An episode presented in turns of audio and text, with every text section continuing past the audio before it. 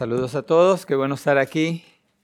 Como pueden ver, los que presten atención y tomen nota van a tener lunch, los que no, pues no sabemos qué va a pasar, así que es la hora de prestar atención. Seguimos con el estudio de Segunda de Pedro y el Señor Jesucristo le dice a Pedro que apaciente la grey, que cuide a las ovejas. Y Pedro en esta carta está mostrando su corazón de pastor y su preocupación por equipar a la iglesia, equipar a las ovejas, prevenirlas en contra del daño que pueden hacer, en este caso, los herejes. Entonces, el pastor Luis nos mostró muy claramente la diferencia entre lo que es la apostasía y la herejía. Y en este caso nos vamos a mover más a lo que es la herejía. Y necesitamos entonces conocer el carácter y error de los falsos maestros. Y querer ignorar la realidad de los falsos maestros en la iglesia del Señor es como si un cirujano toma a un paciente, comienza a operar, abre y descubre que hay un tumor canceroso, pero resulta que la cirugía no la estaba haciendo por eso, sino por otra cosa. Entonces el cirujano decide acomodar el tumor canceroso a un lado, continúa con su operación, termina de reparar lo que iba a reparar y cierra.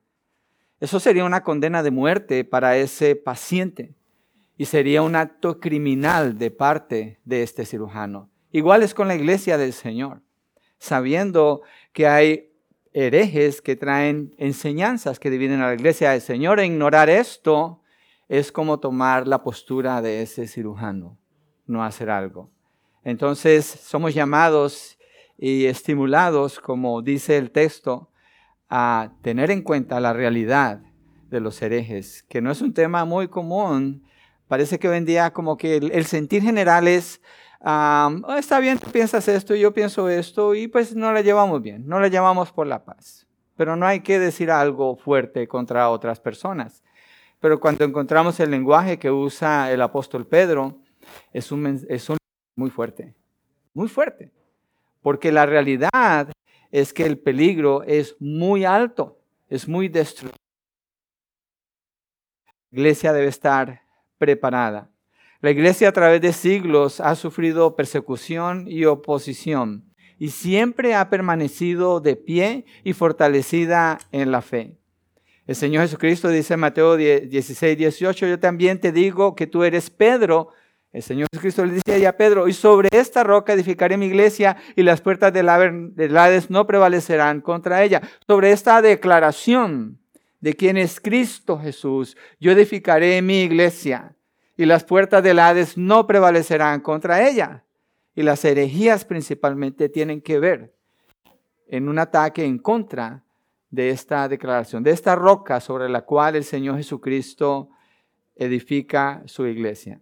Y ahora Pedro está instruyendo a la iglesia en cómo conocer y descubrir y denunciar a los falsos maestros. Y ellos operan desde adentro de la iglesia. Luis dijo ahora, yo no sé si aquí hay apóstatas. Y yo digo, yo no sé si aquí hay herejes. No los conozco.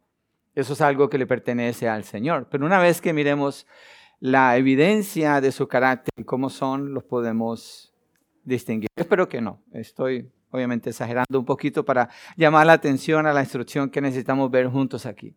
Pero la realidad es esa, que el peligro viene desde adentro.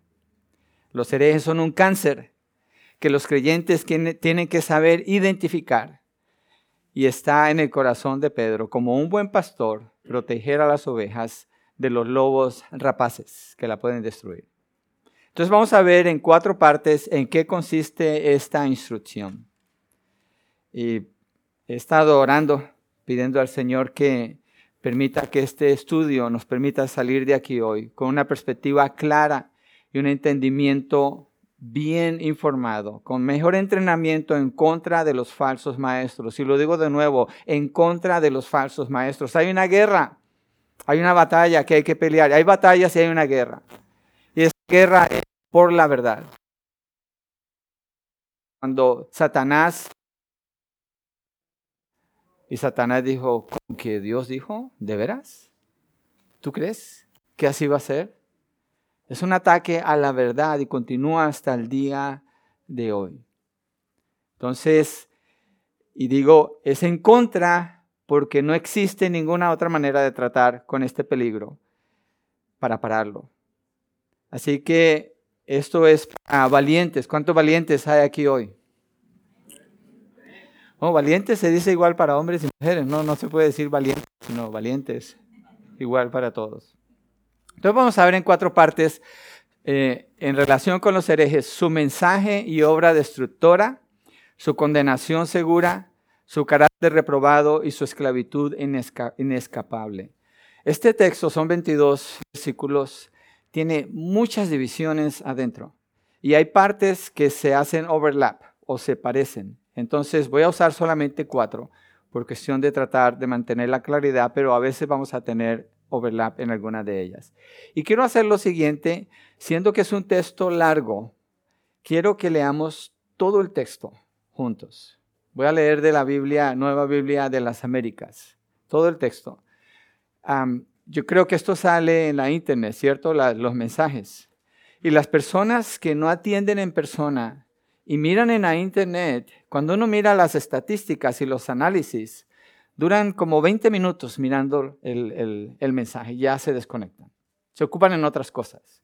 eso es una farsa, pensar que la iglesia se puede llevar a, través de Zoom. Es una mentira. Y la iglesia ha sido atontada con esto del COVID-19 para robarle la esencia de lo que significa congregarnos, tener comunión juntos y adorar al Señor juntos y equiparnos para proclamar la palabra del Señor. Pero teniendo en cuenta a las personas que miran por la internet y no lo hacen completo, aunque sí hay fieles que lo hacen, y por nosotros también, quiero leer toda la instrucción de Pedro. Porque si al final los veo con cara de hambre y tenemos que salir corriendo a comer, pues por lo menos que nos haya quedado la lectura del texto, ¿cierto? ¿Está bien? Entonces voy a leer.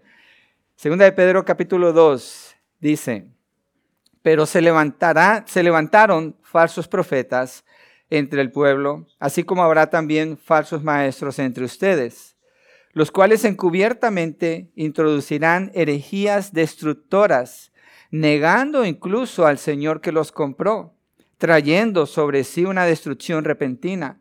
Muchos seguirán su sensualidad y por causa de ellos el camino de la verdad será blasfemado. En su avaricia los explotarán con palabras falsas el juicio de ellos desde hace mucho tiempo no está ocioso ni su perdición dormida, porque Dios no perdonó a los ángeles cuando pecaron, sino que los arrojó al infierno y los entregó a fosos de tinieblas reservados para juicio. Tampoco perdonó al mundo antiguo, sino que guardó a Noé, un predicador de justicia, con otros siete, cuando trajo el diluvio sobre el mundo de los impíos.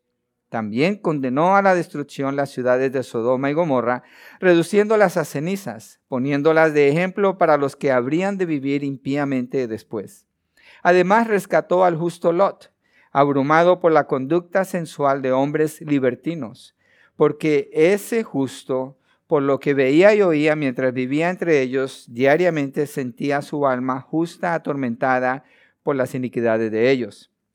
El Señor, pues, Sabe rescatar de tentación a los piadosos y reservar a los injustos bajo castigo para el día del juicio, especialmente a los que andan tras la carne en sus deseos corrompidos y desprecian la autoridad.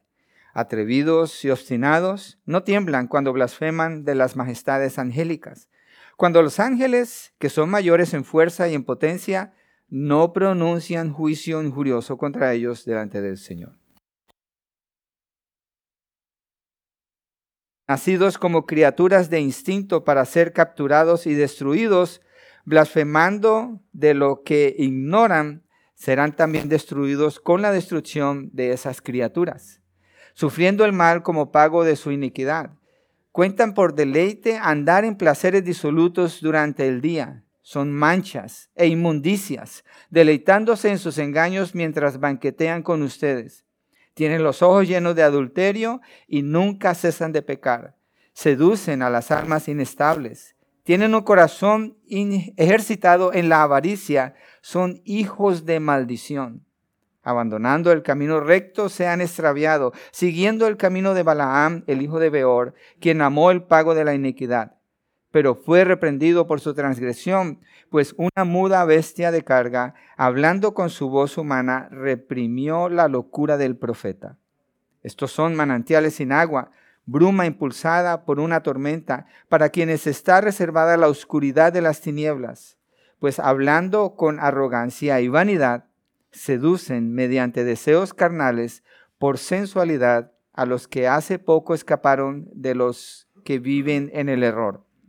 Les prometen libertad, mientras que ellos mismos son esclavos de la corrupción, pues uno es esclavo de aquello que le ha vencido. Porque si después de haber escapado de las contaminaciones del mundo por el conocimiento de nuestro Señor y Salvador Jesucristo, de nuevo son enredados en ellas y vencidos, su condición postrera viene a ser peor que la primera. Pues hubiera sido mejor para ellos no haber conocido el camino de la justicia que habiéndolo conocido apartarse del santo mandamiento que les fue dado. Les ha sucedido a ellos según el proverbio verdadero. El perro vuelve a su propio vómito, y la puerca lavada vuelve a revolcarse en el cielo. Les presento a un hereje. Esta es la descripción de un hereje. Si se fijan, el, el lenguaje que está usando el apóstol Pedro aquí no es un lenguaje suave. Vivimos en una cultura donde nos quieren enseñar a que nunca usas un lenguaje fuerte aunque haya necesidad. Siempre tienes que pasarlo y suavizar las cosas. No así con las herejías. Estamos hablando de la verdad de Dios. Ya vimos la evidencia de que Dios nos ha dado todas las cosas en Cristo Jesús por la justificación. Nos ha dado la seguridad de la salvación. Y nos ha dado la seguridad de la palabra que no depende de una interpretación humana, como dice Pedro, o personal, que no depende de la visión que él tuvo, la oportunidad de ver al Señor Jesucristo transformado, pero de la palabra revelada, la palabra inspirada por el Espíritu Santo. Si alguien pudiera tomar ventaja de haber visto al Señor Jesucristo, era Pedro. Y haber predicado, hoy yo fui testigo de él. Hoy yo anduve con el Señor y mire lo que hablamos. el Señor me dijo, me reveló este sueño. Él podía haber hecho eso. Pero él mismo dice, no. Y cuando comienza el texto dice, pero se levantaron falsos profetas entre el pueblo. Está diciendo, la palabra de Dios está clara, está revelada, está, está inspirada, pero ha habido una, un ataque en contra de ella. Ese es el primer punto. Su mensaje y obra destructora. Versos 1 al, a la primera parte, parte del verso 3. Su mensaje y su obra destructora. De nuevo, aunque lo leamos varias veces, necesitamos ser instruidos, ¿cierto? ¿Cuántos de ustedes, antes de seguir, se han deleitado leyendo este capítulo antes? Cierto que no es un, bueno, qué bueno si lo ha hecho, pero no es común decir, voy a aprenderme, voy a memorizarme partes de aquí. Suena fuerte, ¿cierto? Casi violento lo que está diciendo el apóstol Pedro aquí. Entonces necesitamos escucharlo, necesitamos toda la palabra inspirada por Dios. Dice el verso 1, pero se levantaron falsos profetas entre el pueblo, así como habrá también falsos maestros entre ustedes. Entonces, Después de que él establece la veracidad de la palabra, al final del capítulo 1 dice, pero se levantaron estos falsos profetas entre el pueblo, se está refiriendo entre Israel, se levantaron falsos profetas. Eso lo encontramos en el libro de Deuteronomio, Primera de Reyes, Nehemías, Isaías, Jeremías, Lamentaciones, Ezequiel, Oseas, Miqueas y Zacarías. Ellos hablan de falsos profetas. En Deuteronomio dice, si hay un falso profeta, profetiza y no se cumple lo que él dice, ¿qué hacían con él? Lo mataban. Esa persona tenía que morir. No estamos pidiendo ahora que, que un hereje se le apedree, pero estamos mostrando la gravedad de ir en contra de la palabra de Dios o la gravedad de decir que se hablan en nombre de Dios y no es lo que Dios ha dicho. Hay una guerra por la verdad y Satanás tiene a sus emisarios muy ocupados peleando esa guerra, principalmente con la iglesia del Señor. En el mundo, Satanás tiene todas sus filosofías, todas sus religiones, Hay miles de religiones. ¿De dónde sale eso? Obviamente eso viene de Satanás, son doctrinas de demonios. Pero en este caso nos estamos centrando adentro de la iglesia. Entonces, Pedro continúa y se refiere también a la, iglesia y dice, así como habrá también falsos maestros entre ustedes, los cuales encubiertamente introducirán herejías destructoras, negando incluso al Señor, que los compró trayendo sobre sí una destrucción de repentina. ¿De dónde vienen los falsos maestros? De entre ustedes. De entre las iglesias que están representadas aquí. No pensemos, oh, eso pasa por allá en otra iglesia, en nuestras iglesias. De allí salen en Hechos 20, 29 al 30, mire lo que Pablo le dice allí a la iglesia de Éfeso. Creo que el hermano Ramón lo mencionó ahora, pero vamos a mirar Hechos 20. Él se está despidiendo de ellos, les dice, les he enseñado toda la palabra, les he instruido en toda la verdad de Dios y les advierte en el verso 29 y 30, en Hechos 20, dice, sé que después de mi partida vendrán lobos feroces entre ustedes que no perdonarán el rebaño. ¿Qué es lo que van a hacer? No perdonarán el rebaño. Se está refiriendo que van a querer destruir el rebaño. Verso 30. También de entre ustedes mismos se levantarán algunos hablando cosas perversas para arrastrar a los discípulos tras ellos. De nuevo encontramos un lenguaje bastante fuerte para denunciar eso ahí, una advertencia. Entonces, entre ustedes dice en el verso 29, entre ustedes mismos en el verso 30. No son personas de afuera, son personas de adentro. Pastor Luis explicó cómo las personas pueden gustar, participar y después cambiar, ¿sí? Y algunos operan en contra de la iglesia. Entonces, ¿cómo operan los herejes? Dice, encubiertamente introducirán herejías destructoras funcionan como espías, son traidores como Judas y saben cómo camuflajearse entre las ovejas. Conocen el lenguaje. Dios te bendiga, gloria a Dios, hermano, hermana, aleluya. Pero su propósito es introducir herejías destructoras. El Señor Jesús le dice a sus discípulos en Mateo 7, del 15 al 16, dice, cuídense de los falsos profetas que vienen a ustedes con vestidos de ovejas. O sea que se mueven dentro de la congregación como ovejas, pero por dentro son lobos rapaces. Por su fruto los conocerán. Yo no sé si ha visto alguna vez un video de cómo operan los lobos y cómo hacen con, sus, ah, con, con su presa. Iba a decir víctima, pero son su presa. La intención del lobo es desgarrar completamente a la presa y matarla, comérsela completamente. No hay ninguna señal de pausa o de misericordia o de, o de, consideración. El Señor usa ese término para referirse a los falsos profetas están vestidos como ovejas, pero por dentro son lobos rapaces. ¿Y cómo los conocen? Dice que por su fruto los conocerán. ¿Sí? Segunda de Corintios 11, del 13 al 15, vamos allí. El apóstol Pablo habla de, de los falsos apóstoles. Segunda de Corintios 11, del 13 al 15.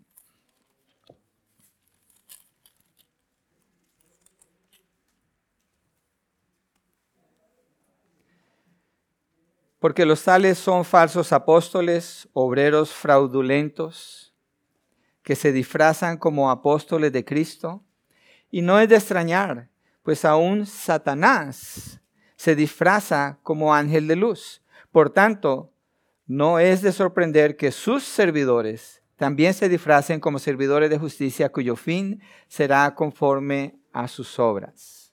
Son servidores de Satanás, trabajan para Satanás, a Él le sirven y sus obras van de acuerdo con quien Satanás es. Y dice que Satanás se disfraza como un ángel de luz. Mire, voy a mencionar algo acerca de Halloween, octubre 31. Muchas iglesias se ocupan tanto por denunciar Halloween. Yo no estoy promoviendo Halloween, no me malentienda. pero se ocupan tanto por denunciar Halloween y lo satánico que es, y los disfraces y lo que hacen, pero en sus iglesias aceptan herejes.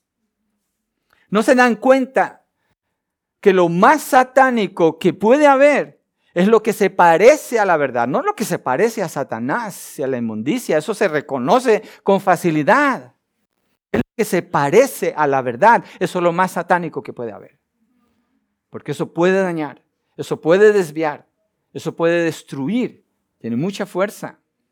Y Pablo dice aquí, Satanás se escribe como ángel de luz, una manera en que Satanás mismo ha obrado, si usted se fija en las películas, es presentar antiguamente a las brujas como personajes horribles, y son reales las brujas, ahora las presentan como mujeres bellas, atractivas, y que, que, entran con mucha facilidad. Es un juego de imágenes, las imágenes del diablo pintado con una pijama roja, con cola y con cachos.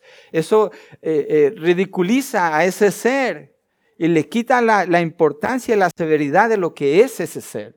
Necesitamos cosas bíblicamente. Y hay, hay farsas que rodean a la iglesia y la desvían de pelear la batalla como es. Pedro aquí lo que hace es que nos muestra la realidad de estas personas que encubiertamente introducen herejías. Herejías, la palabra que, Pedro usa es aireseis, que significa sectarismo, partido religioso, división, bando, grupo separado, falsas enseñanzas. Son herejías destructoras. Y siempre las herejías funcionan causando división en medio de la congregación. Estas personas que promueven las herejías, ellos tienen su propia agenda y trabajan de tal manera que forman grupos, grupos que dividen de la comunión del cuerpo local, los dividen y atacan la enseñanza principal usualmente. Y llevan a tomar a las personas, llevan a las personas que toman una elección contraria a la verdad. Por eso son herejías divisivas en esencias y usadas por los falsos maestros como depredadores sobre las ovejas incautas para destruir la obra del Señor. Pero con esta instrucción no somos ovejas incautas, estamos viendo cómo se caracteriza un hereje. las herejías son la semilla favorita de Satanás para plantarlas dentro de la iglesia del Señor y causar división y destrucción. Convierten en libertinaje la gracia de Dios, ese es un extremo, o en legalismo, uno de los otros extremos, pero no se queda centrada en la verdad. Y dice Pedro allí en nuestro texto base, que es segunda de Pedro 2.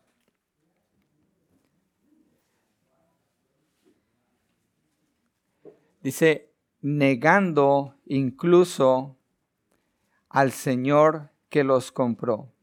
Todavía estamos en el verso 1 y ya llevamos una tercera parte del tiempo, yo creo una cuarta parte del tiempo. Tenemos 22 versos que cubrir. Así que dominio propio es una de las virtudes que tenemos que practicar, ¿cierto? Entonces no hay problema con que esperemos, no, vamos a cubrir bien.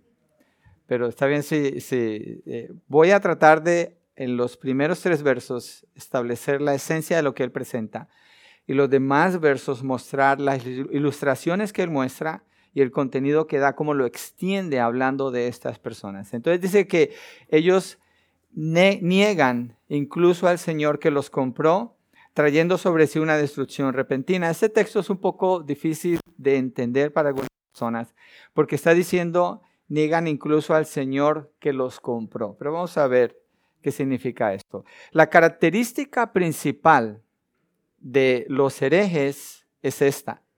Niegan el señorío de Cristo en sus vidas. Niegan el señorío de Cristo en sus vidas. y su creencia y sus acciones demuestran que niegan al Señor.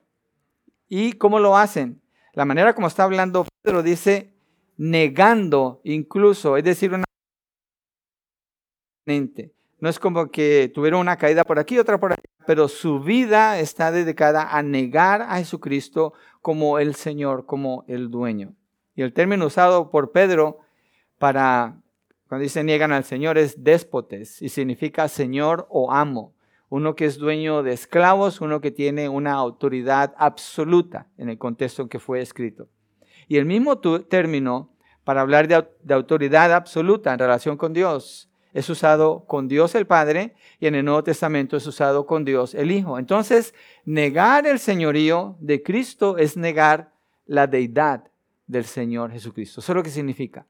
Si se niega la deidad del Señor Jesucristo, esa es una doctrina no negociable y se considera de inmediato como una herejía y debe ser tratada como tal. Ahora quiero hacer una aclaración aquí con las herejías. Hay personas que están confundidas porque han sido expuestas a alguna herejía. Pero estas personas no tienen una agenda. Esas personas no van a la iglesia con la intención de confundir a otras personas o abusar de ellas. Es que están confundidos porque han, han sido expuestos a algún tipo de herejía. Ellos no son un peligro, ellos necesitan ayuda, necesitan instrucción y cuidado para que se puedan parar bien en la verdad. Los que Pedro está denunciando aquí son los herejes, ellos traen una agenda, ellos saben lo que están haciendo. Ellos intencionalmente niegan al Señor Jesucristo. Ellos de manera encubierta introducen herejías, enseñanzas falsas dentro de la iglesia con la intención de destruir a la iglesia porque ellos trabajan para Satanás. Entonces es importante tener en cuenta esa distinción que debemos hacer ahí. Entonces, cuando dice el texto que niegan al Señor que los compró, Pedro no está indicando que son salvos. No, cuando dice que el Señor los compró. Hay una traducción, la Biblia de Jerusalén dice, el Señor que compró su libertad el Señor que compró su libertad. La muerte de Cristo es suficiente para salvar a quién. Ayúdenme un poquito. A toda la humanidad es suficiente. El sacrificio de Cristo es suficiente para salvar a toda la humanidad. ¿Ok? Eh, la muerte del Señor Jesucristo es efectivo para salvar a quienes. A los que fueron llamados. A los que Dios predestinó para la salvación. Hice una diferencia allí. Entonces, cuando Pedro está diciendo que ellos niegan al Señor que los compró, se está refiriendo al Señor que compró su libertad, es decir, su libertad está allí, pero ellos están negando eso, ellos no están creyendo en el Señor Jesucristo, ellos no están tomando, no están abrazando con la fe la salvación que Cristo les ofrece. Es diferente, es diferente, porque hay una disposición, una capacidad, pero no una efectividad en la vida de ellos. Entonces, en ese sentido, es limitado. Entonces, esos falsos maestros con sus vidas demuestran que son una contradicción, porque ellos usan el nombre del Señor Jesucristo. Mateo 7 dice, muchos me dirán Señor, Señor, ¿cierto? Pero ¿qué les dice él?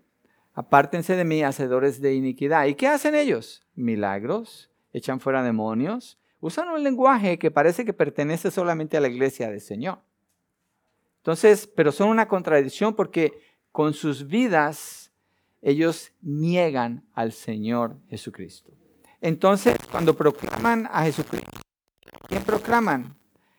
Un Jesús que no es el Jesús de la Biblia. No es el Jesús de la Biblia. Es muy importante cuando usted conozca a alguien que habla de que es salvo, si usted es un creyente responsable y maduro, debe tratar de comprobar la salvación de esa persona si hay, si hay ese tipo de relación. No asumir que porque una persona dice Jesús, entonces ya es salva. No asumir eso. A veces puede estar refiriéndose a otro Jesús, no el de la Biblia. Verso 2 dice, muchos seguirán su sensualidad y por causa de ellos el camino de la verdad será blasfemado. La sensualidad es concupiscencia, es decir, deseo de maldad. Eh, el diccionario lo define como liviandad, erotismo, lujuria, obscenidad. Y mire que dice, seguirán su sensualidad.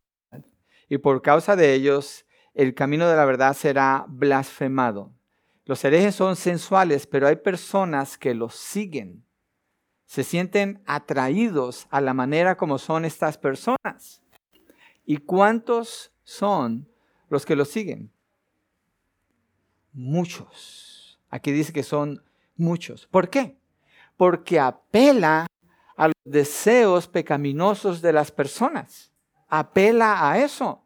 Y la carne se mueve y las personas incautas pueden ceder a eso. Al hacer eso, el camino de la verdad será blasfemado. Esa palabra que Pedro está usando de sensualidad, en algunos lenguajes, el equivalente es este, vivir como perros. Así, es así, así equivale el lenguaje que él está usando. Y no son pocos los que lo siguen, siguen su sensualidad. En Judas 4, Judas escribe, Judas es casi paralelo segunda de Pedro 2, dice el verso 4, pues algunos hombres se han infiltrado encubiertamente, son herejes, ¿cierto? Se infiltran encubiertamente, son herejes, pretenden, los cuales desde mucho antes estaban marcados para esta condenación, impíos que convierten la gracia de nuestro Dios en libertinaje y niegan a nuestro único soberano Señor Jesucristo. Y lo niegan en lo que enseñan y lo niegan en la manera como ellos viven. Apuntan en dirección contraria a la verdad del Señor. Proclaman a Cristo según ellos, pero viven como el diablo. ¿Y qué hace eso? La credibilidad de la iglesia es afectada. ¿Les ha pasado alguna vez en su trabajo que alguien se burla de la iglesia? ¿Que alguien con facilidad se burla de los pastores? Los medios de comunicación encuentran un banquete cuando encuentran algo así, para burlarse de los líderes. Pero es que hay gente que sí es así. Y manchan el nombre de la iglesia. Y a veces para predicar el Evangelio a algunas personas cuesta más trabajo, es más difícil. Es más difícil. Porque ellos no creen por la burla que produce las personas que siguen las herejías de estos que infiltradamente están tratando de dividir a la iglesia del Señor, trayendo una enseñanza diferente a lo que es la palabra del Señor. Por eso es tan importante la enseñanza anterior y la primera, el fundamento, la necesidad de la palabra y ahora la necesidad de en ese fundamento y con la palabra identificar este peligro que puede destruir a la iglesia del Señor. Cuando digo destruir me refiero localmente. Verso 3 dice la primera parte, en su avaricia los explotarán con palabras falsas. Otra característica de los falsos maestros es la avaricia. La avaricia es el amor al dinero, ¿cierto? Y Pedro dice en su avaricia, es decir, algo propio de ellos. Es algo que les pertenece y les caracteriza. La raíz de todos los males es el amor al dinero. Y ellos tienen su precio. Yo recuerdo, y fui a México tres años a predicar. Y una vez un hermano me quería dar una ofrenda. Le dije, no, no, no, eh, mi iglesia me apoya para poder venir. No, pero es que te lo queremos ya. Pero es que es mucho esfuerzo que están haciendo. Yo, que está bien, dámelo. Si es, es mi dinero, yo decido qué hacer con él. Se lo di a una persona necesitada. Pero después me decía, pastor, es que hay, hay, hay pastores o maestros en Estados Unidos que nos dan un precio. Y si no les pagamos tantos miles y miles de pesos, no vienen. Son avaros. Eso, es lo principal que les mueve a ellos. Aman el dinero. Efesios 5:5 dice que los avaros son idólatras. De acuerdo con la lista de pecados que da Pablo en 1 Corintios 6:10, dice que no entrarán en el reino de los cielos. O sea, no estamos hablando de gente salva. No estamos hablando de creyentes. Parecen creyentes. Pueden actuar como creyentes. Se mezclan con las ovejas.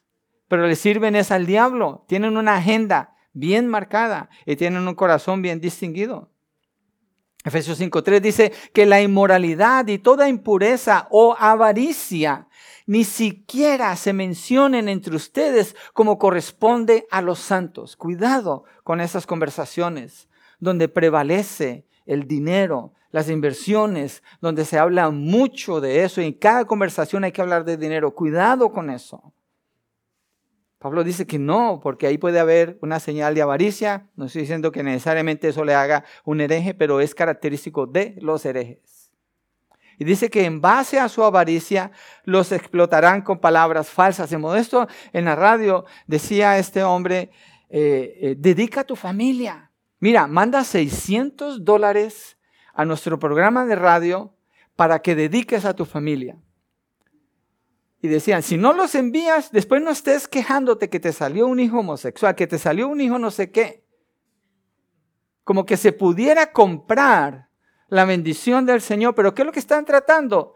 De ellos quedarse con ese dinero.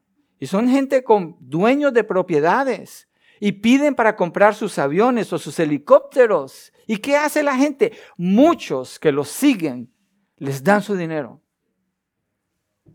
Ellos son culpables, los que mandan el dinero también. Y van a dar cuenta delante del Señor.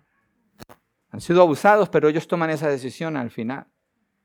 Entonces, los herejes saben cómo hablar para explotar a su audiencia. Usan palabras falsas que, o mentiras, como buenos hijos del diablo, que es el padre de la mentira. Es su modo de operar y así son sus agentes, los maestros falsos. Hacen todo tipo de promesas para estimular los deseos pecaminosos en su audiencia y así explotarlos, produciendo en ellos también deseos avariciosos. En 1 Tesalonicenses 2.5 Pablo dice, nunca fuimos a ustedes con palabras lisonjeras ni con pretexto para sacar provecho los maestros que hablan mucho de sí mismo, de sus sueños, de sus ideas, de sus visiones, cuidado con eso. Si usted está en un lugar donde hay un maestro o conoce a alguien que está con un maestro que llena estas características, dígale, huye, salte de allí, no te quedes en ese lugar.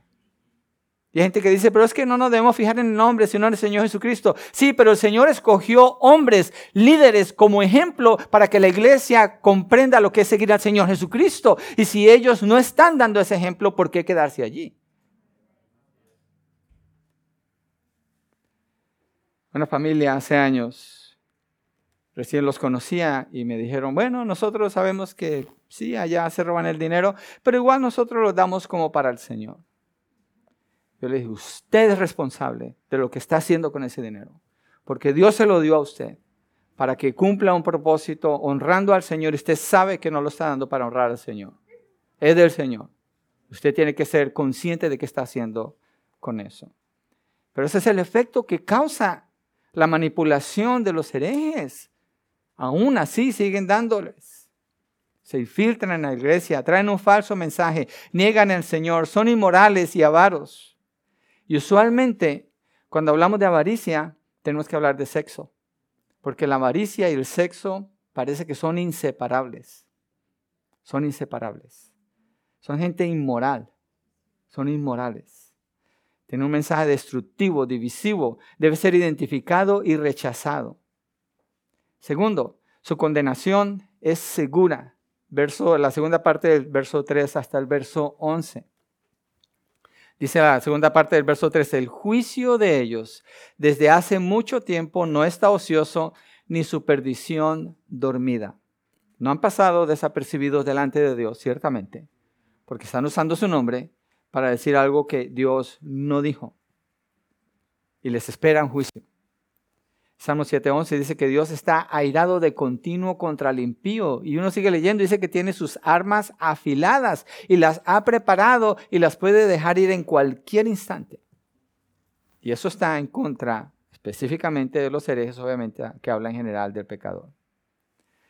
Estos falsos maestros son hipócritas, engañadores, niegan el señorío de Cristo, engañadores, sensuales, avaros, explotadores, mentirosos. Cada día que pasa están acumulando ira para el día de la ira y de la revelación del justo juicio de Dios. Romanos 2.5 dice esto.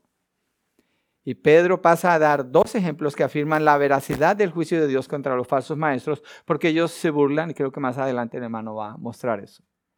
Se burlan de la venida del Señor. Y se burlan de lo que es la verdad del Señor con la manera como ellos hablan y viven. Dice el verso 4, estos son los ejemplos de Pedro.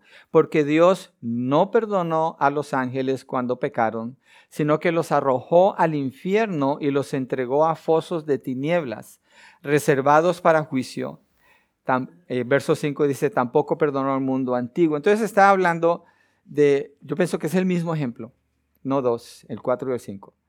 Y está hablando de los ángeles en el tiempo antiguo, en el tiempo de Noé, cuando pecaron. Dice que los arrojó al infierno. En Génesis 6 habla de esto, cuando dice que los hijos de Dios se mezclaron con las hijas de los hombres. Y en Judas 6, quiero que miremos en Judas 6, él lo, menciona. Siempre que decimos Judas 6 o Judas 4 es porque es un solo capítulo, entonces ese es el verso.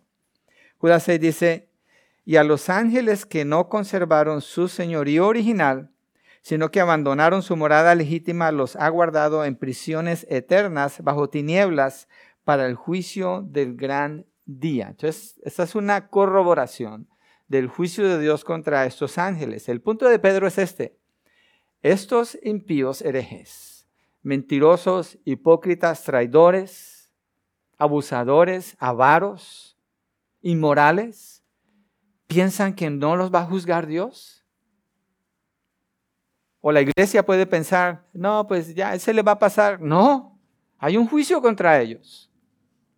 Hay un juicio contra ellos. Y dice, si Dios no pasó por alto a estos ángeles, ¿cuánto menos lo va a pasar por alto a ellos y a estos ángeles los Fosos de tinieblas, dice, los arrojó al infierno, los entregó a fosos de tinieblas. Es un lugar aparte donde estos ángeles están allí encerrados, esperando el día del juicio para ellos. Y parece que Dios ah, usa eso. También eh, dice eh, John MacArthur en su comentario al libro de Segunda de Pedro, como un ejemplo para los otros ángeles, para que vean lo que pasó con ellos, para que no hagan lo mismo, porque no ha vuelto a suceder. Pasó solamente en Génesis. Y después dice allí mismo, continúa, en el verso 5, tampoco perdonó al mundo antiguo, sino que guardó a Noé, un predicador de justicia, con otros siete, cuando trajo el diluvio sobre el mundo de los impíos. Y uno dice, wait a minute, Pedro está hablando de los herejes, pero de repente empieza a hablar de Noé. ¿Qué pasó aquí? ¿Por qué cambia? ¿Por, qué está esto aquí? Recuerden, Pedro en su corazón de pastor está advirtiendo a la iglesia, los está equipando contra el peligro de los herejes, pero también está mostrando el ánimo para los creyentes. Los creyentes nunca, jamás serán abandonados por su Señor. Por eso la declaración del Señor Jesucristo, los que el Padre me dio, nadie los arrebatará de mi mano, ni de la mano de mi Padre. Nadie los puede arrebatar. Entonces Jesucristo, el Señor, nunca va a abandonar a ninguno de los suyos. Esto es importantísimo en este capítulo. ¿Saben por qué? Es súper, súper importante. Una pregunta que yo me hago a veces es, hay un, hay un predicador, hay un pastor, enseña mal, está torcido, está dando herejías y uno dice, bueno, a veces el pastor no tiene buena preparación y necesita ayuda para ser instruido, pero que pasan los años y predica lo mismo, pasan los años y sigue haciendo las mismas cosas. Mi, mi, mi punto es, y me ayuda el libro de Segunda de Pedro, capítulo 2, ¿cómo es posible que Dios abandone a un hombre que Él llamó para que hable de su palabra y la iglesia sea instruida y pasan años y años y todavía no entiende? No es posible. Porque es una negación de quién es Dios. Niega la fidelidad del Señor, niega la efectividad de la palabra para transformar el corazón de un hombre y demuestra que esa persona no está en la palabra de Dios o la palabra de Dios no está en él tampoco. Eso es lo que demuestra. Y cuando Pedro habla así, yo creo que nos deja ver eso y anima al creyente también en la fidelidad de Dios con los que son suyos. En el verso 6 dice, también condenó a la destrucción las ciudades de Sodoma y Gomorra, reduciéndolas a cenizas, poniéndolas de ejemplo para los que habrían de vivir impíamente después. Sodoma y Gomorra, el pecado de la homosexualidad, la perversión de la homosexualidad, la abominación de la homosexualidad. Lo digo a propósito, hermanos, porque esos pecados se están queriendo cubrir con chocolate o con miel o con azúcar. Hay que denunciarlos como lo que son, porque también de ahí vienen energías. Dice que el Señor los condenó a la destrucción. ¿Qué hizo con ellos? Reduciéndolos a cenizas. Parece que las investigaciones que hay acerca de Sodoma y Gomorra es que no se encuentra absolutamente nada en esos lugares. No se ha podido todavía. El texto dice que los redujo a cenizas. Pues ¿qué se va a encontrar si se redujo a cenizas? Cuando Dios los consumió con el fuego por su inmundicia y los puso como ejemplo para los que habrían de vivir impíamente después. Y cuando uno lee el texto en Génesis 19, dice que eran hombres perversos en esa ciudad todos. Vinieron dos ángeles a Lot, porque aquí el, Pedro empieza a hablar de cómo el Señor rescató a Lot. Y querían tener relaciones sexuales con estos ángeles que toman la forma de hombres. Los hieren con ceguera y dice que aún estando ciegos, siguen tratando de encontrar la puerta para entrar. Parece que la, la, pasión del pecado de la homosexualidad sobrepasa a todas las otras pasiones que se, que se puedan conocer. Verso 7 dice, además rescató al justo Lot. Entonces ya habló de Noé, ahora está hablando de Lot, abrumado ¿Por qué es justo? Abrumado por la conducta sensual de hombres libertinos. ¿Por qué Lot está abrumado así? Porque Lot no acepta la manera de vivir de ellos. La iglesia de hoy no debe de aceptar la manera de vivir de ellos. El otro día mi esposa y yo estábamos, fuimos al cine con mi hijo y salió en los, en los cortos o los trailers. Salió una promoción de otra película y hay dos homosexuales que se, se van a besar y los dos hicimos ¡Eo! Fue instantáneo que hicimos eso, pero desde, desde que estamos en la casa, si veíamos una película, reaccionábamos, parábamos, quitábamos y enseñábamos a nuestros hijos, no puedes aceptar la inmundicia del mundo como algo normal. Y la iglesia no puede aceptar la inmundicia de los herejes como algo normal o pasivo. No, es una guerra. Es una guerra espiritual, es una guerra por la verdad de Dios. La iglesia es columna y sostén de la verdad. ¿Quién más va a defender la verdad? ¿Quién más va a proclamar la verdad sino la iglesia misma? La iglesia no puede permitir herejes en sus medios.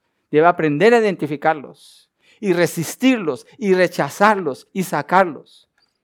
Nosotros lo tuvimos que hacer en la iglesia en un tiempo con una persona. Una persona decente, responsable en su manera de vivir, pero empezó a negar la deidad del Señor Jesucristo. Y después de varias conversaciones y de sentarnos con esa persona y mostrarle en las escrituras, estás equivocado. Mira, ¿qué haces con este texto? Su respuesta es, es que no he llegado a ese texto todavía. Y mi pregunta fue, ¿no has llegado a ese texto para encontrar cómo refutarlo y negar así la deidad del Señor Jesucristo porque estos otros textos ya lo hiciste?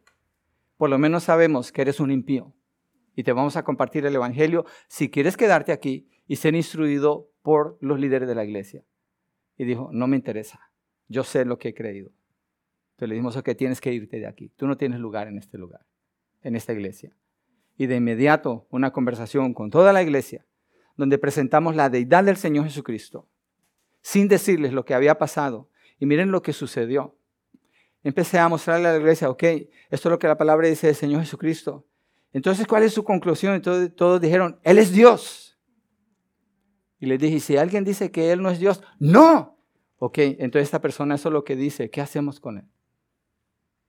Hubo convicción de que Él tenía que estar afuera, pero primero había que hacer eso porque a la iglesia le cuesta mucho trabajo tomar la postura que Pedro está tomando aquí y por eso está esa instrucción aquí, para proteger a la iglesia. No se detenga, iglesia, si lo tiene que hacer un día, pero tenga cuidado, esto no es un arma para atacar a una persona que no le cae bien a usted. Tenga mucho cuidado de no manipular las escrituras por algún beneficio personal. Esto es serio. Me tocó el, mensaje serio donde tengo que estar enojado al predicar. No es justo. No, qué bueno que podemos mirar y ser expuestos a este lenguaje que Pedro está usando. Entonces dice que el Señor rescató al justo Lot abrumado por la conducta sensual de hombres libertinos, porque ese justo por lo que veía y oía mientras vivía entre ellos, diariamente sentía su alma justa atormentada por las iniquidades de ellos. El Señor pues sabe rescatar de tentación a los piadosos.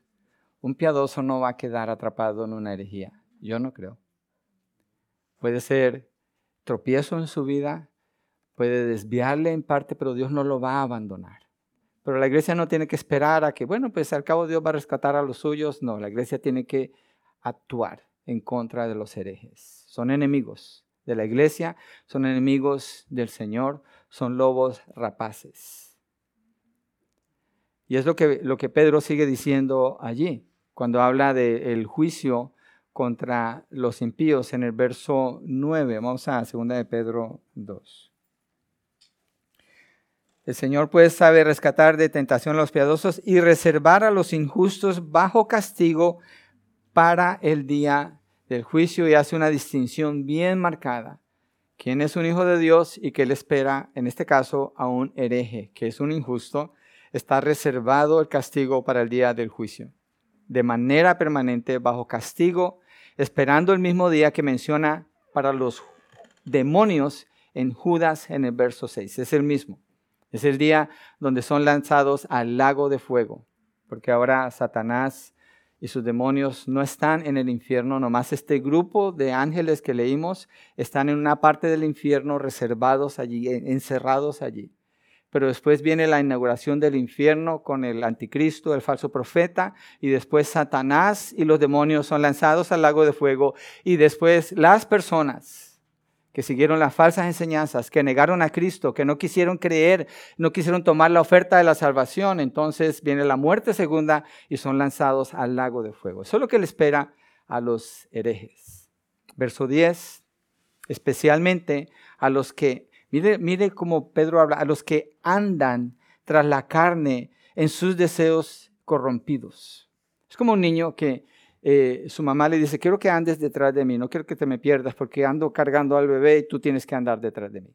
Entonces ese niño anda detrás de la mamá, la sigue, la distingue, la busca y va con ella. Así usa, dice especialmente los que andan tras la carne. La carne es lo que ellos anhelan, lo que ellos buscan, lo que ellos desean, andan detrás de eso. No es como que fueron tentados por aquí o por allá. No, esta, esta gente vive así. Es su característica, así viven. Y tienen deseos corrompidos. A eso se dedican, no tienen restricción. ¿Por qué no pueden tener restricción los herejes? Porque no tienen lo que predicó el pastor Ramón, la evidencia de la salvación, la esencia, el fundamento que sostiene al creyente la fe. Porque no conocen las escrituras, lo que predicó el pastor Luis. No tienen ese fundamento de la verdad.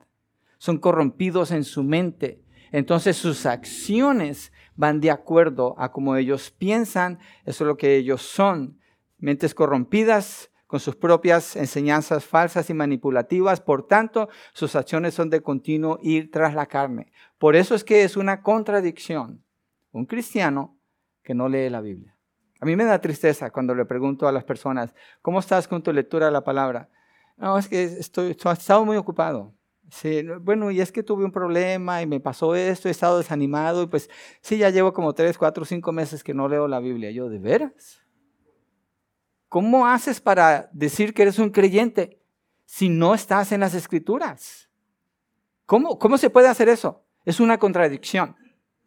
Entonces hay enseñanzas que se meten en las iglesias, que vienen de las herejías y las iglesias las sostienen. No se puede sostener. Esa enseñanza no se puede sostener. Entonces varios hay varios ah, eh, niveles donde se pelea esta pelea por la verdad. Cuando es herejes, no muestre ninguna misericordia contra un hereje porque él puede destruir a las ovejas donde usted está. Pero los que han sido afectados por eso, no muestre misericordia con la enseñanza, pero sí con la persona. Ayúdele a la persona, rescate a esa persona de donde ha caído, si es que es un creyente. Gálatas 5, 19 al 21 dice, ahora bien, las obras de la carne son evidentes, las cuales son esta es una descripción de lo que Pedro dice. Inmoralidad, impureza, sensualidad, idolatría, hechicería, enemistades, pleitos, celos, enojos, rivalidades, disensiones, herejías, envidias, borracheras, orgías y cosas semejantes, contra las cuales les advierto, como ya se lo he dicho antes, que los que practican tales cosas no heredarán el reino de los cielos. Hace años un amigo quería que invitara a un pastor que venía de otro estado y lo invitamos, yo no sabía, lo invitamos. A lo que se dedicó fue a pedir dinero. Y dije yo, qué bueno que la iglesia no corre con eso. Hemos aprendido a no responder emocionalmente para dar, sino planificar y ser conscientes de lo que la palabra nos indica. Pero después supe de este hombre que tenía relaciones sexuales con la esposa de uno de sus y le pagaban un sueldo exorbitante en esa iglesia. Y dije, son las características de un hereje. Y la iglesia estaba tratando de cómo lo restauraban, qué hacían con él. No, Es un enemigo. No.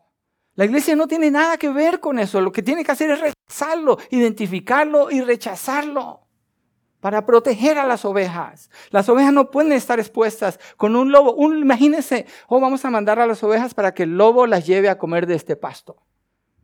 ¿Cuántas van a regresar? Las que no le quepan en, en la barriga después de comerse las que se puede comer. Es así. ¿Qué hacen ellos? Desprecian la autoridad, dice Pedro.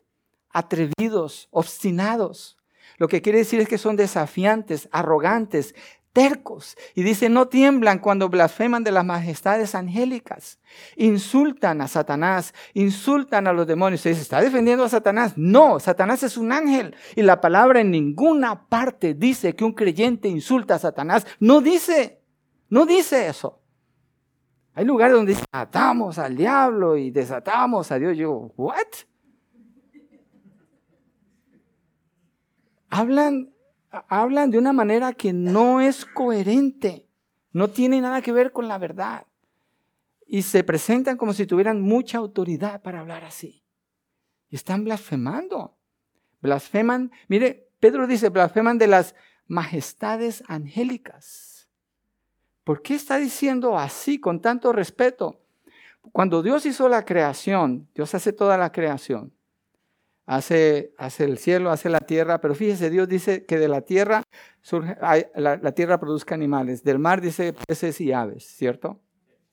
Cuando hace el hombre lo hace diferente completamente, ahorita necesitamos eso. Pero los ángeles, Dios no los hizo con la creación aquí en la tierra, los hizo en una esfera diferente. Son criaturas majestuosas, aunque hay ángeles caídos, son criaturas majestuosas. ¿A qué se refiere esto? El poder que tiene un ángel, nosotros no tenemos idea. Si usted lee Apocalipsis 19, dice que Dios usa un ángel para encadenar a Satanás, un ángel, para meterlo en el foso y sellarlo allí, un ángel. En la, en la, ilustración que Pedro usa de Lot, dos ángeles destruyeron a Sodoma y a Gomorra. Entonces estos hipócritas, falsos, herejes, blasfeman de las majestades angélicas. Yo no sé, yo cuando el Señor me salvó fui introducido a un ministerio falso, un ministerio de reprensión de demonios. Y sin conocer yo casi nada de la Biblia. Me regalaron una Biblia, pero también me regalaron un libro de Frank Hammond que se llama Pigs in the Parlot, Cerdos en la Sala. Rebecca Brown tenía otro, otro libro y tenían nombres ahí de Nimrod y Leviatán y un montón de nombres que daban ahí, se los atribuían a los demonios. Y después yo leí en Apocalipsis donde el Señor reprende a una de las iglesias de Apocalipsis porque dicen que tienen esa doctrina de Satanás. Parece que hablan de Satanás como si conocieran a Satanás y a los demonios y hablan más de ellos que lo que hablan de Dios, pero terminan blasfemando las majestades angélicas, completamente equivocados, fuera de lo que Dios ha revelado, metiéndose en áreas de conocimiento que Dios no ha dado. Fíjese, eh, cada, cada paso que tomamos con esto de, de los herejes se pone peor. Cada paso se pone peor. Ojalá que nos queden ganas de comernos el lunch ahora que acabemos de aquí porque... Verso 11 dice, cuando los ángeles, que son mayores en fuerza y en potencia, no pronuncian juicio injurioso contra ellos delante del Señor. Judas, versos 9 y 10, él da la ilustración cuando dice, pero cuando el arcángel Miguel luchaba contra el diablo y discutía acerca del cuerpo de Moisés, no se atrevió a pronunciar juicio de maldición contra él, sino que dijo, el Señor te reprenda. Pero estos, los herejes, blasfeman las cosas que no entienden y las cosas que como animales irracionales conocen por instinto, por estas cosas son ellos destruidos. No tiene sentido lo que hacen. Y sigue Pedro hablando de ellos. Y en el punto 3, verso 12 al 17, habla de su carácter reprobado. Aunque hemos estado hablando del carácter de ellos, pero quise hacer estas divisiones así. Verso 12, pero estos como animales irracionales. Eso es lo que le queda a los herejes, animales irracionales. Una pausa aquí, animales irracionales. ¿Qué piensa la gente hoy en día de los animales? Nosotros tenemos un perrito en la casa Y mi esposa le compró pijamas a ese perrito. Y le ponen las pijamas y el perro se acuesta a dormir. Diríamos, oh, es, es muy inteligente el perrito. Los perros no son inteligentes. Son irracionales. No pueden razonar, no pueden pensar, no pueden planificar. Nunca han aportado nada a la sociedad. Nada. Es lo que son, son animales. ¿Sí? Entonces, que quiero hacer esa aclaración porque yo sé que a veces los animales se les pone casi como si fueran personas. Hay abogados para animales, hay psicólogos para animales. Es un problema, usted mete un problema con la ley si usted toca a un animal mal. Pero Pedro dice, son animales irracionales, nacidos como criaturas de instinto. Los animales obran por instinto. Ellos reaccionan de acuerdo al ambiente donde están y como Dios les ha dado la capacidad de instinto. Pero dice, como animales irracionales nacidos como criaturas de instinto para ser capturados y destruidos. Ay, qué cruel. Entonces mi perrito ahora lo vamos a capturar y a destruir. No.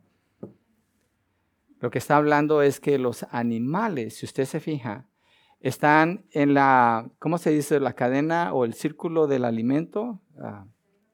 de ah, food chain. Lo que pasa es que lo tengo en inglés. The food chain. La cadena alimenticia, gracias. Sí, soy como la India María, ni de aquí ni de allá, con el inglés y el español. Un animal, otro animal viene y se lo come. Si vamos a un bosque o si vamos a un lugar en la naturaleza, así es, ¿cierto?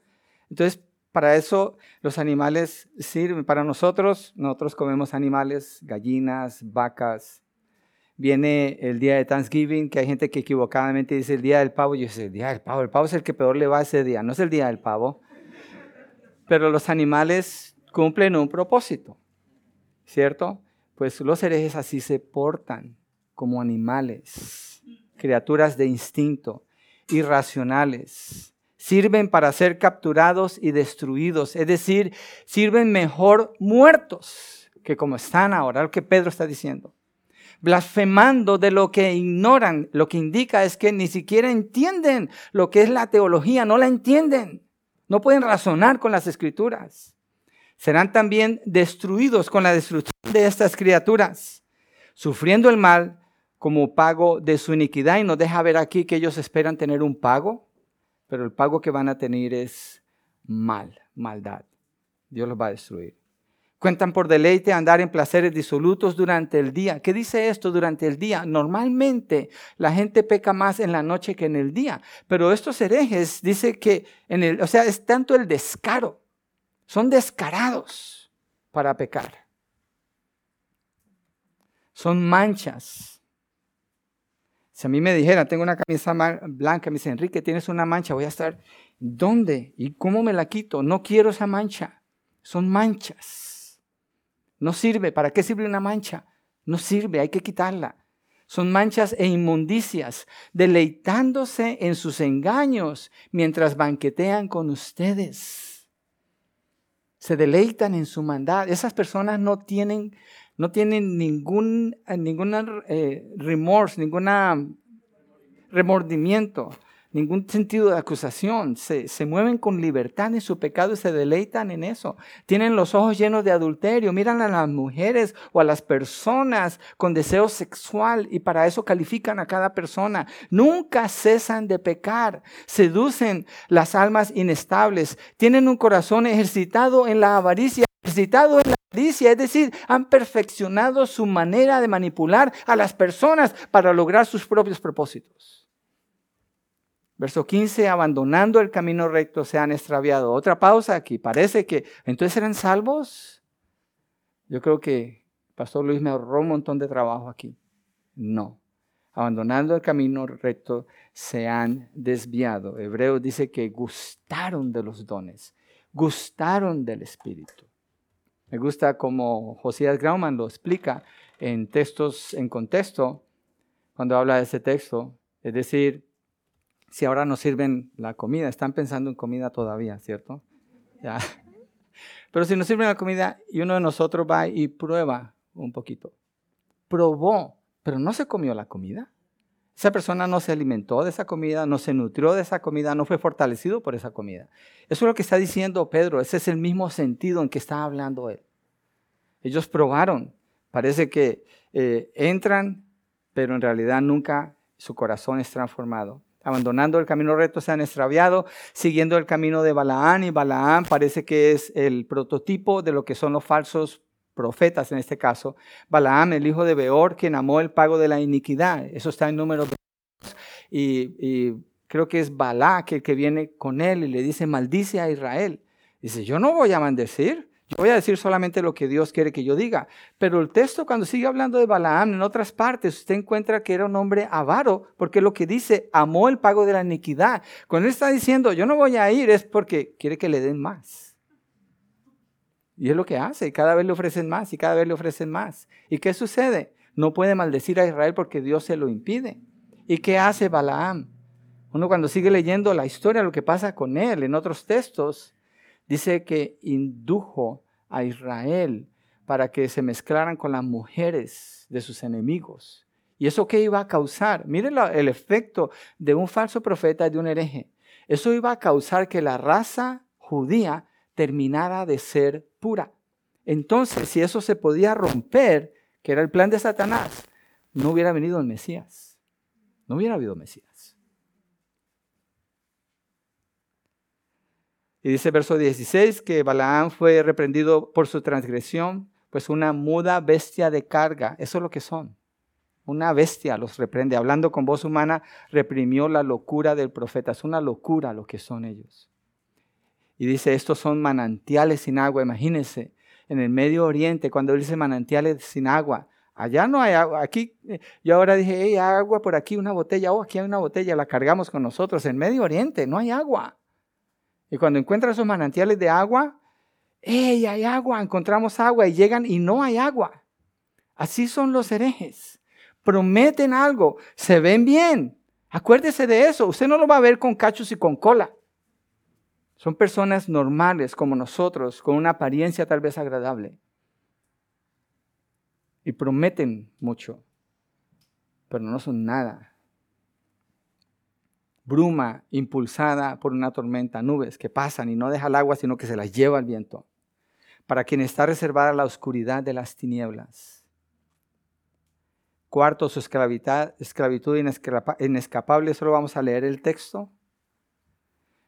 Pues hablando con arrogancia, así hablan, son arrogantes. Y vanidad, vanidad es hueco. Sí. Seducen mediante deseos carnales por sensualidad. Y Pedro sigue hablando de ellos. Son esclavos de la corrupción. No pueden salir de allí porque al diablo les sirve.